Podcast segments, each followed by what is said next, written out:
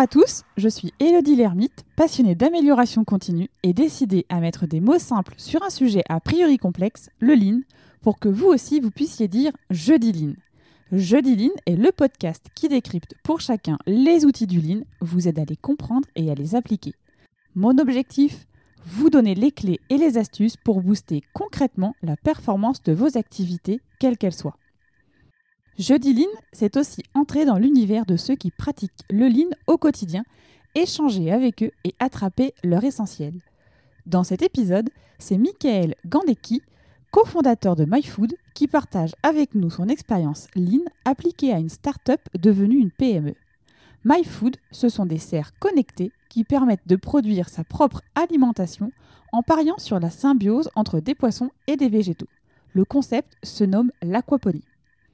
Avec Michael, nous avons évoqué l'expérience client et comment les concepts Lean étaient appliqués tout au long de celle-ci et pas que pendant la phase industrialisation. Je ne vous en dis pas plus et je vous laisse prendre part à la conversation.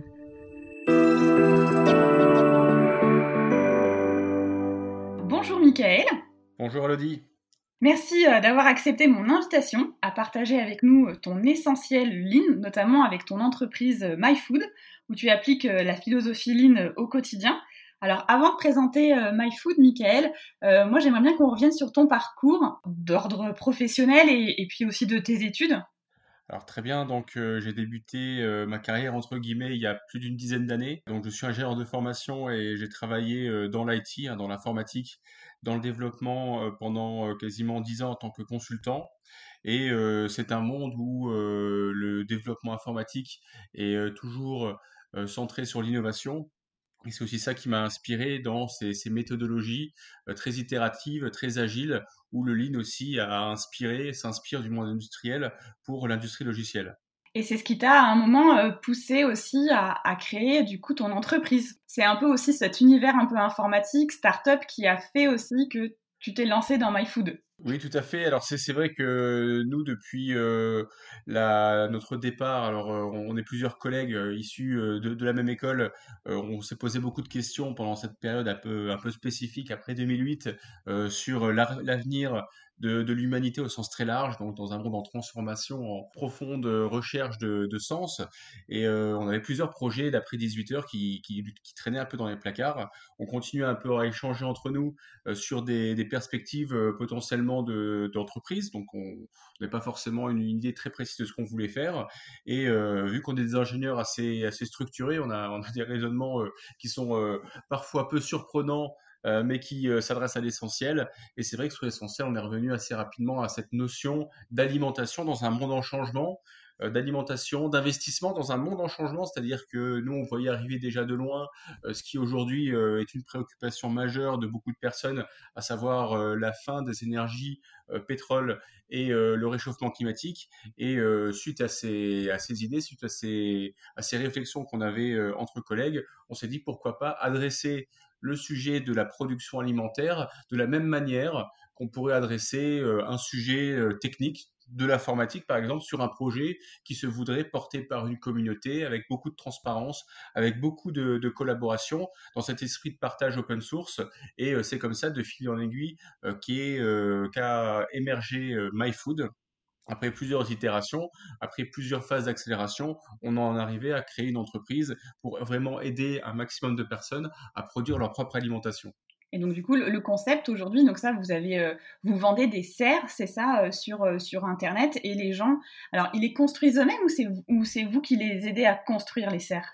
Alors, il y a plusieurs modèles. Hein. C'est qu'on s'adresse vraiment à toute personne qui souhaite produire leur propre alimentation. C'est vrai que la première chose qu'on se représente, c'est une serre de 22 mètres carrés qui permet de faire ça pour une famille de 4 personnes. Et, euh, on, accompagne des personnes qui, souhaitent produire euh, ça euh, de leur côté à travers plusieurs types de solutions. Et cet accompagnement, ça va être sur le terrain, sur leurs besoins, sur le, le montage, l'assemblage de la serre, sur la prise en main et ensuite sur l'exploitation sur le long terme. Donc sur cette, cette période où les personnes vont démarrer, mais elles seront accompagnées pour leur permettre d'atteindre de hauts niveaux de production. Et donc alors là, aujourd'hui, vous n'êtes plus vraiment en mode start-up, on est d'accord, vous êtes une, PME. Alors dans le sens où on produit suffisamment de valeur entre guillemets pour gérer des chiffres d'affaires de plusieurs millions d'euros, on peut plus forcément se considérer comme une start-up. même si actuellement on reste quand même dans un mode extrêmement prononcé sur l'aspect innovation et recherche. Actuellement, même après cinq ans, il reste cet esprit toujours d'évolution perpétuelle qui fait que on peut toujours se considérer comme une start-up avec une quinzaine d'employés qui cherchent toujours à stimuler l'innovation et la recherche. Et alors du coup, parce que évidemment l'objet du podcast c'est le lean. Alors comment le lean est rentré dans, cette soit cette phase de start-up ou soit cette phase de PME Comment tu as intégré cette philosophie?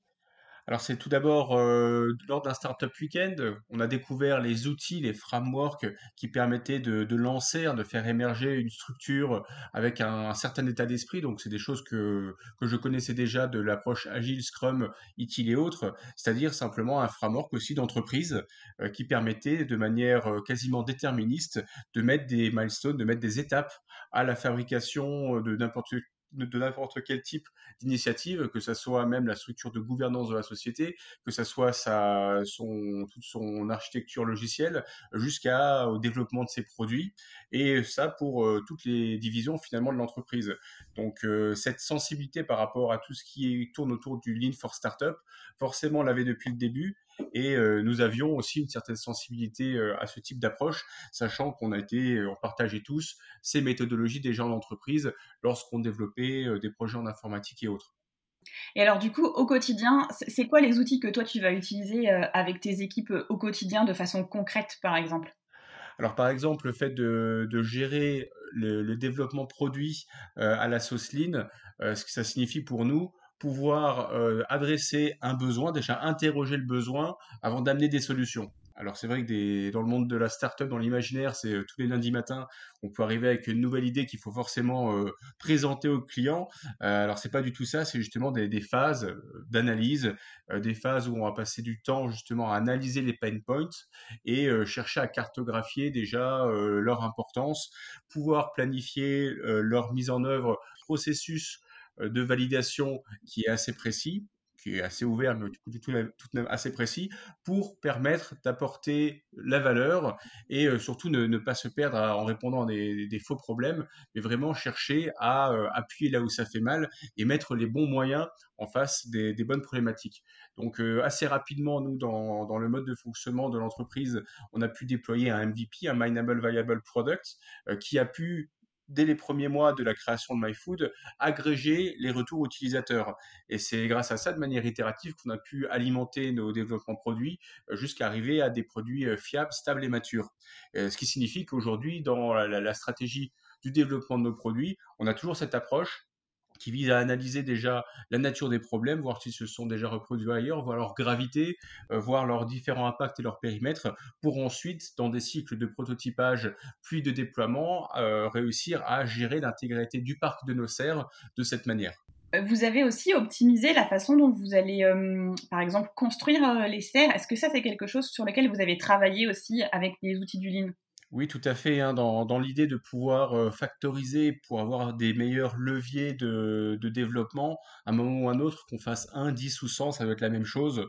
Donc forcément, il y a un travail de, de factorisation au quotidien, c'est-à-dire on cherche à, à éliminer euh, ce qui euh, nous pèse trop, hein, ce, qui, ce qui est peu efficace et ce qui... Ce qui alors c'est vrai que c'est un peu délicat parce qu'au au début de la startup, forcément, les premiers signes de factorisation, on les voit pas parce qu'on est dans des, un mode de découverte où forcément ça j'allais pas dire que ça part dans tous les sens, mais euh, c'est bien normal d'avoir un, terrain d'exploration euh, pour faire euh, émerger une solution mature. Mais une fois qu'on l'a, une fois qu'on est face à quelque chose qui a vraiment fait sa preuve de concept, on va chercher à factoriser les fournisseurs, les pièces, les outils, chercher à être plus efficace dans le quotidien pour amener la valeur près de soi et toujours garder un, minimum de choses qui, qui, nous pèsent et qui empêcheront le développement développement ou, ou l'amélioration de certaines autres fonctionnalités. Donc forcément, ça, que ça soit dans la conception, dans la gestion logistique ou même dans, les, fonctionnalités qu'on est amené à, proposer, on a systématiquement ce travail, ce focus basé sur la valeur en cherchant à éliminer tout ce qui nous fait perdre du temps ou qui porte très peu de valeur ou qui en porte quasiment pas pour chercher à faire toujours plus simple et toujours plus scalable, c'est-à-dire aller toujours vers les leviers les meilleurs, les plus efficaces pour d'un côté maîtriser la qualité tout en augmentant les volumes. Mmh et, tout, en, tout en étant aussi euh, dans ce qu'on disait aussi, c'est vrai que le lean, c'est de la valeur ajoutée, c'est ce, ce, ce, dont le, pourquoi le client est prêt à payer. L'idée n'étant pas non plus de proposer quelque chose que le client bah, n'a pas forcément envie. Donc c'est là où tu fais ton lien entre ce que tu vas produire et ce dont ton client a besoin. Tout à fait. Alors, c'est être à son écoute, c'est-à-dire que surtout l'expérientiel, c'est là que c'est même, ça va même au-delà même de la notion de produit. Donc, c'est vrai que la notion de produit très enclavée, on, va peut-être euh, passer un peu de temps à expliquer. Euh, aujourd'hui, c'est pas qu'elle est périmée, mais nous, on parle plus d'expérience. Donc que ce soit l'expérience même de la rencontre avec la marque, avec l'entreprise, euh, le, parcours de la découverte des prospects par rapport à, tout ce qu'on peut lui, fournir comme, comme vidéo, comme univers euh, qui passe naturellement à travers les réseaux sociaux, ça fait aussi partie de cette démarche d'amélioration continue. Donc ça se limite pas, ça ne se borne pas uniquement à la, notion même du, du, produit, que ce soit l'expérientiel qui passe par euh, la livraison. Donc la livraison quand même de quasiment 2 tonnes de matériel dans un jardin, c'est pas tout à fait neutre. Donc il y a beaucoup de travail euh, qui s'est fait de cette manière pour fluidifier toute cette expérience, pour lui permettre d'être réplicable et de pouvoir s'appliquer un maximum de, situations. Donc forcément, on a, on a dû encadrer euh, toutes, les, toutes les démarches pour les simplifier, les démarches aussi administratives d'ailleurs, hein, ça se fait pas tout seul. Donc là aussi, on a cherché à simplifier, à fluidifier tout ça pour l'expérience du client, euh, jusqu'à l'installation, jusqu'à la mise en œuvre, et même dans, dans, sa montée en compétences à travers les outils. Toute cette partie-là aussi, naturellement, continue à être documentée en continu pour permettre vraiment à maximiser l'expérientiel, c'est-à-dire pour nous la, satisfaction du client dans son exploitation de d'un espace de culture avec des outils quasiment professionnels. Donc on mmh. ne se bande pas uniquement à la, notion de maîtrise du produit, mais c'est vraiment de, bout en bout euh, toute l'expérientiel client qui rentre en compte dans cette démarche d'amélioration continue. Ça, c'est super intéressant parce que ça veut dire que d'une certaine façon aussi, tu es dans une notion d'apprentissage de tes clients, de, de, ce que vous, vous appelez les pionniers. C'est-à-dire que euh, vous leur transmettez des façons, des méthodes, une façon de penser aussi qui est d'être dans la partie aussi amélioration continue pour qu'ils vous fassent des feedbacks aussi. Tout à fait, hein, c'est l'enjeu. Donc, euh, en permanence, euh, ils ont la possibilité de pouvoir euh, nous solliciter, que ce soit les équipes de développement ou les équipes d'accompagnateurs et des agronomes. Et à ce moment-là, c'est aussi à nous d'être réactifs sur les roadmaps qu'ils vont eux-mêmes nous suggérer pour les orchestrer, essayer d'y répondre au mieux et naturellement s'adapter. Euh, deux fois par an, on envoie une enquête de satisfaction globale euh, sur tous les aspects de la serre. Et forcément, ce sont euh, ces scores de satisfaction, hein, que ce soit le Net Promoting Score ou autres indices qu'on a mis en place, nous permettent de juger si on a été bon ou moins bon sur certains aspects et naturellement lancer des, plans d'amélioration sur les aspects les plus coûteux, les plus pénibles. Mmh. Alors là, on a parlé du coup des clients que, tu, que tu inities d'une certaine façon euh, sans qu'ils s'en rendent compte à cette technique d'amélioration continue. Vous êtes 15 dans, dans l'entreprise, mais vous allez évidemment continuer à grandir. Comment euh, tu intègres quelqu'un qui est, qui est nouveau euh, à, à l'intégrer à, cette façon de travailler, à cette méthodologie finalement aussi?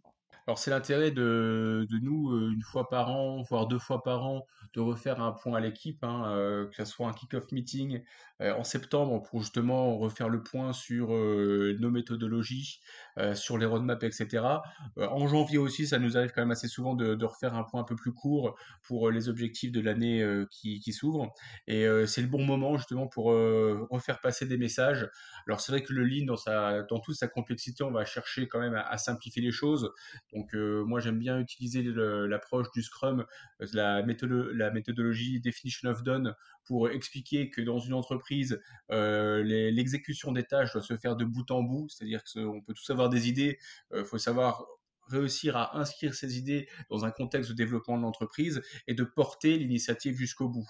Et c'est vrai que on en profite à ce moment-là pour illustrer quelques anti-patterns des plus fréquents. Euh, les fameuses bonnes idées du lundi matin, hein, à un moment, euh, bon, tous les avoir, il faut bien les, les, amener jusqu'à la production. Et à ce moment-là, on réexplique les différentes étapes, que ce soit de l'analyse du, du, problème, de la résolution potentielle du problème, de son prototypage, de son déploiement et de son support. on ne pourra aller vers la qualité que si on passe par toutes ces étapes qui vont chercher à minimiser les défauts euh, côté client. Et euh, là, on est dans cette approche toujours très industrielle, y compris quand c'est euh, des, livrables, que ce soit des vidéos, que ce soit un nouveau canal d'acquisition digitale, que ce soit même une brochure, ça passera systématiquement par cette, cette méthodologie de pair reviewing, de discussion à chaque étape de la délivrable pour permettre d'amener la valeur et pas s'égarer sur de faux problèmes ou passer beaucoup de temps ou aller trop vite sur des solutions qui ne répondent à aucun problème. Et mmh. généralement, euh, c'est là, qu'on a des soucis, quand on doit maintenir des solutions qui ne répondent à aucun problème et naturellement où personne n'est prêt à payer pour en plus, en bout de chaîne. Euh, et ça, on cherche à éviter justement en, tous, les, tous les 6 à 7 mois en remettant une couche justement sur euh, ce qui a été fait, dans, par exemple dans l'entrepôt, ce qui a été fait sur les produits, ce qui a été fait sur la documentation pour bien faire comprendre que c'est un ensemble cohérent. On va chercher à suivre ces frameworks d'entreprise pour se focaliser sur la qualité, la qualité au service du client. Hmm. Quand vous avez détecté par exemple des problèmes, euh, ça c'est pareil, c'est des choses que vous allez travailler aussi en équipe avec euh, des outils de résolution de problèmes, par exemple les 5 pourquoi, pour, pour, euh, pour aboutir à, la solution. Oui, c'est des choses assez communes hein, sur euh, la recherche de solutions. Euh, nous, on a plusieurs euh, enfin, on a plusieurs outils qui nous permettent de documenter les problèmes connus et leur résolution. Et ça, c'est public, hein, c'est sur Internet, hein, donc on est très transparent là-dessus. Et ça permet d'absorber beaucoup de demandes, c'est-à-dire que 80% de tous les, les, soucis connus et documentés peuvent se résoudre directement en ligne c'est assez commun de pouvoir donner une date de début à des, lots impactés, des résolutions possibles et potentiellement aussi la possibilité de, faire appel à des équipes de support avec plusieurs lignes. Là, il n'y a rien de surprenant à ça. On a, on a, mis ça en place assez rapidement et ça permet d'absorber, entre guillemets, des charges, détecter aussi les potentiellement faux problèmes quand c'est des choses reliées à la maintenance et réorienter les personnes vers les bonnes ressources. Donc ça, pour mmh. le coup, euh, on n'a pas forcément beaucoup innové. On s'est simplement euh, inspiré euh, de, ce qui existe dans les, méthodologies de, résolution de problèmes ou de, lignes de support au sens large.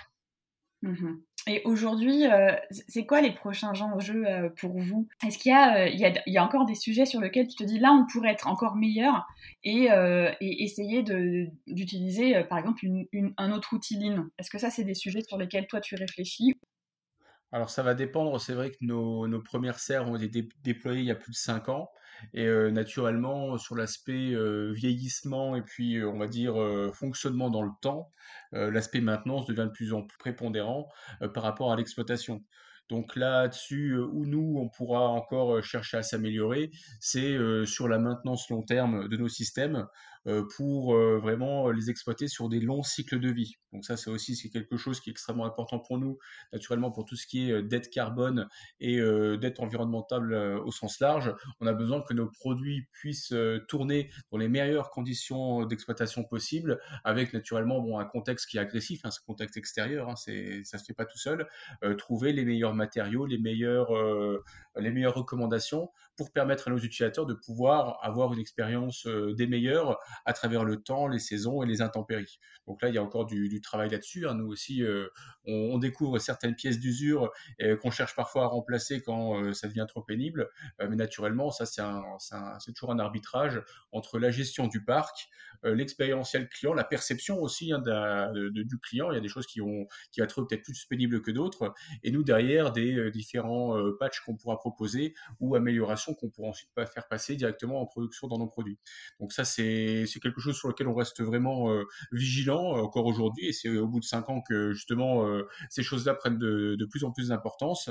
Et sinon, sur les améliorations, donc il y a toujours des choses à, chercher d'améliorer, à mettre un, maximum de charges aussi du côté de nos, fournisseurs. C'est-à-dire pour accroître encore la qualité, on va devoir leur, leur spécifier des plans de test, des plans de qualité encore plus poussés sur leur production et même les à, pour nous, réaliser un certain nombre d'achats de composants pour qu'on puisse finalement nous concentrer uniquement la valeur sur ce qu'on fait, c'est-à-dire produire des fruits et légumes et moins acheter euh, des, centaines de milliers de, composants, peut-être pas des centaines de milliers, plutôt des centaines de composants euh, sur lesquels on a assez peu de valeur ajoutée, mais euh, plutôt essayer de mettre ça côté fournisseur quand c'est possible. Donc c'est des, des, enjeux de recherche de fournisseurs. Donc en ce moment avec le Covid, naturellement il y a des tensions sur les différentes sources d'importation et ça va, ça va consister pour nous de continuer à chercher des, des, fournisseurs dans des localités qui nous conviennent et avec des niveaux de qualité qui soient maîtrisés à travers le temps. Et ça, c'est pas rien c'est là où tu vas pouvoir à la fois allier l'innovation pour simplifier ton flux de production et euh, assurer aussi une maintenabilité plus longue dans le temps. Exact, oui. C'est bien l'enjeu, oui. Oui, c'est ça. Et donc là, en fait, euh, vous travaillez ce sujet-là comment? Enfin, vous avez quelqu'un qui, est dédié à, à, cette, euh, à ce, double, ce double enjeu?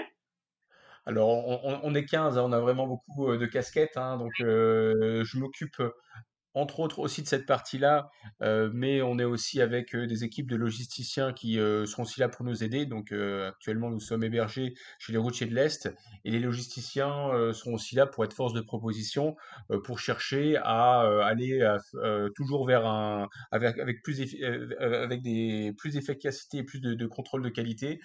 par exemple, sur la préparation des commandes, on a des objectifs très précis. On est passé d'une heure et demie par préparation à moins de 20 minutes, justement parce qu'on a factoriser pas mal de choses, que ce soit de la préparation de certains kits qui prennent du temps et justement cette manière de, cadencer entre guillemets nos productions et notre picking, ça a permis d'accroître la qualité, détecter les défauts plus vite et maintenant en bout de chaîne de même de préparer les serres avec beaucoup plus de facilité. Mmh. Oui, c'est là où vous avez travaillé sur la partie standardisation standardisation, hein, standardisation des préparations, euh, factorisation des sous-composants et, euh, maîtrise de la qualité, de la réception euh, jusqu'à la préparation des desserts. Mmh. Alors tout à l'heure, tu as évoqué quelque chose, alors je ne suis pas revenue dessus, mais mmh, ça, a piqué ma curiosité quand tu, quand tu parlais donc de l'installation chez, chez les clients donc dans leur jardin. d'une serre qui peut être un colis de 2 tonnes. comment on envisage ça en fait? Bah, justement, il y a beaucoup de questions. Hein. Donc nous, euh, on a réalisé euh, des vidéos, on a euh, un wiki, donc une encyclopédie collaborative qui est publique. Et quand le projet démarre, hein, c'est vraiment notre enjeu déjà de, de, faire en sorte que tout cet aspect logistique, administratif et préparation du terrain, qui est central, démarre largement avant la livraison de la serre. Donc nous, notre grande valeur ajoutée, c'est de permettre d'accompagner les personnes à travers ce challenge, hein, c'est quand même un, challenge humain assez, assez poussé, euh, en analysant la situation, la, présence euh, de, d'ombres gênantes potentielles sur la serre, donc son placement, le terrassement du terrain, la préparation du terrain. Une, serre de 2 tonnes, euh, ça se pose pas forcément sur du gravier ou de la boue. et même les aspects logistiques, que ce soit même l'arrivée du camion, le déplacement des palettes de serre, pour que ça se passe au mieux avec les installateurs. Mmh. Et aussi l'aspect installation, naturellement les installateurs certifiés passent par chez nous, sont un peu partout en France pour être formés. Et là aussi, on les accompagne à partir d'une démarche de qualité où quand ils quittent le client, on s'assure que des, tout le fonctionnement de base a été validé, que le client est satisfait et que au global, sur son expérientiel, il, la, la partie installateur, même si elle nous appartient moins, sachant que c'est des, prestataires externes, ça passe avec le même niveau de qualité de la perception de la marque.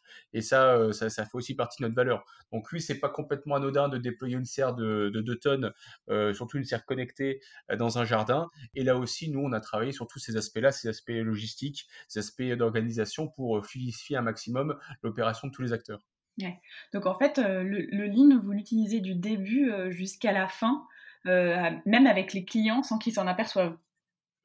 Oui, et puis c'est aussi rassurant euh, de leur côté de voir qu'on est quand même avec un, une approche qui va euh, être professionnelle et qui prévoira les imprévus s'il y en a, mais qui va quand même chercher à minimiser les impacts. Mmh. Alors, moi j'ai une dernière question, Michael. Euh, pour ceux qui nous écoutent et qui, euh, bah, euh, des fois, se disent j'ai découvert le Lean, j'ai découvert cette philosophie, ou alors qui sont aussi peut-être au tout début de leur entreprise, qui sont dans une notion de start-up, c'est quoi le, je dirais le. Alors, on a parlé d'un livre, on a parlé d'un livre en préparation de ce, podcast, donc je, vais te laisser l'évoquer. Oui. Alors, pas de souci, c'est le fameux ouvrage Lean for Startups C'est un ouvrage qui fait moins d'une centaine de pages et qui revient sur cette approche quasiment scientifique de création d'entreprise et qui cherche justement à accumuler la valeur, à, à amener la valeur à, se, à se consolider au fur et à mesure de manière itérative sur, sur la marque et ça, c'est sûr que pour quelqu'un qui, qui vient de ce, monde-là, que ce soit le monde de l'informatique ou d'autres, ou le monde de l'industrie, c'est quelque chose qui va être vraiment un ouvrage de référence et qui nous, nous a été vraiment utile au tout démarrage de la startup, même pour, pour clarifier les, les idées entre les cofondateurs. c'est quelque chose qui est extrêmement important, cet ouvrage, que je recommande à tous ceux qui, qui souhaitent se lancer là-dedans, parce que bon, bah, même, même l'ouvrage en tant que tel fait état de, de ce qui fonctionne et de ce qui fonctionne moins bien. Euh, c'est inspiré de, des grandes réussites euh, qui ont eu lieu dans l'industrie du logiciel euh, pour justement proposer une méthodologie, un framework aux startups et ça s'y prête vraiment bien. Merci Michael. Et l'outil dont tu ne pourrais plus te passer, là, ce que tu utilises quasi au moins tous les jours, l'outil dont tu ne peux plus te passer, c'est lequel? Oui, c'est un caisse aussi. Hein. C'est vrai que, alors plus du côté entrepôt et puis même les espaces de travail, euh, là-dessus, on est quand même euh, assez attentif à ça. Alors surtout du côté entrepôt, là, euh, sur cette année, ça a vraiment été assez déterminant. justement, la période de Covid, hein, on, a, quasiment doublé, enfin, on a doublé le chiffre d'affaires en 2020, et les 5S nous ont permis de justement d'avancer sur les, les volumes sans se prendre les pieds dans le tapis. Et pour l'aspect, on va dire vraiment production qu'on a aussi sur site. C'est vrai qu'on a une partie stockage, préparation, mais aussi maintenant production. Euh, c'est clair et net que les 5S ont été là pour euh, orchestrer différents espaces de travail et c'est vraiment ça qui a fait la différence cette année. Et ça se ressent euh, même maintenant dans, dans, tous les, dans tous les processus standardisés qu'on a mis en place. et ça passe par l'adressage des, des, des, différents, des différents composants jusqu'au même au flux entre guillemets des, des différents matériaux qui, qui arrive dans, dans l'entrepôt, euh, quand il y a de la transformation euh, maintenant de, de nos de, de nos des différents euh, composants qui arrivent directement sur site, euh, il y a une direction bien précise qui permet d'éviter les mouvements parasites, euh, de ne pas savoir finalement où je trouve le matériel. Eh bien, tout ce travail, toute cette méthodologie 5S nous a permis de rationaliser tout ça et de communiquer ça avec, les, avec toutes les équipes pour justement accroître les rendements. Et, le 5S nous a permis de faire ça sur les, derniers mois dans notre entrepôt. Et là aussi, ça a été vraiment déterminant pour nous sur l'accélération vous avez gagné combien, par exemple, pour que les gens qui nous écoutent se rendent compte de combien vous avez pu, euh, en termes de, production, euh, passer d'un état à un autre? Alors, si, on s'imagine les premières années être euh, sur 30 cercles, 60 cercles par an, là, on passe sur 200 cercles par an. Euh, à effectif équivalent. Donc, euh, ça donne un peu l'idée. Au même au global, hein, c'est sur euh, la, on va dire le niveau de qualité au global, quelques pourcents de qualité en plus ou quelques pourcents de qualité en moins, c'est assez déterminant quand les volumes augmentent, puisque le service support, lui, il n'est pas multiplié par 10. Donc ça, c'est aussi une, chose à prendre en compte. Donc naturellement, la maîtrise de la qualité, elle est déterminante à partir du moment où on augmente les volumes. si on augmente les défauts, au même titre qu'on augmente les volumes de manière linéaire, là, l'entreprise Hein. Et c'est plutôt l'inverse qu'on a pu constater. On a pu constater une amélioration euh, très significative de la satisfaction euh, des clients euh, qui a été analysée sur tout son parcours que je décris tout à l'heure. Donc là-dessus, oui, il y a eu des impacts extrêmement positifs. Et alors après, sur le détail des impacts financiers, bon, c'est un peu plus délicat d'en parler ici, mais, mais globalement, c'est vrai que c'est quelque chose qui nous a permis d'augmenter très significativement notre chiffre d'affaires. On est quand même en hyper croissance depuis 5 ans, donc chaque année ça double. Et, c'est vraiment cette maîtrise de la qualité grâce au 5S qui nous a permis d'aller vers ça euh, sans se prendre les pieds dans le tapis et devoir gérer euh, des situations qui malheureusement euh, peuvent parfois dépasser les équipes. Ouais. Bah, on y revient toujours hein, finalement un peu au 5S, hein. ça c'est certain. c'est vrai. C'est toujours un bon basique.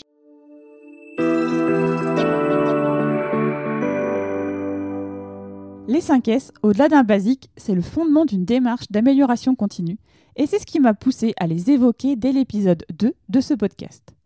En tout cas, merci d'avoir passé ce temps avec nous et vous indiquer que vous retrouvez les références partagées par Michael dans les notes de l'épisode et aussi le lien vers le site internet de MyFood où vous pouvez découvrir toutes leurs technologies, mais aussi un blog et leur communauté.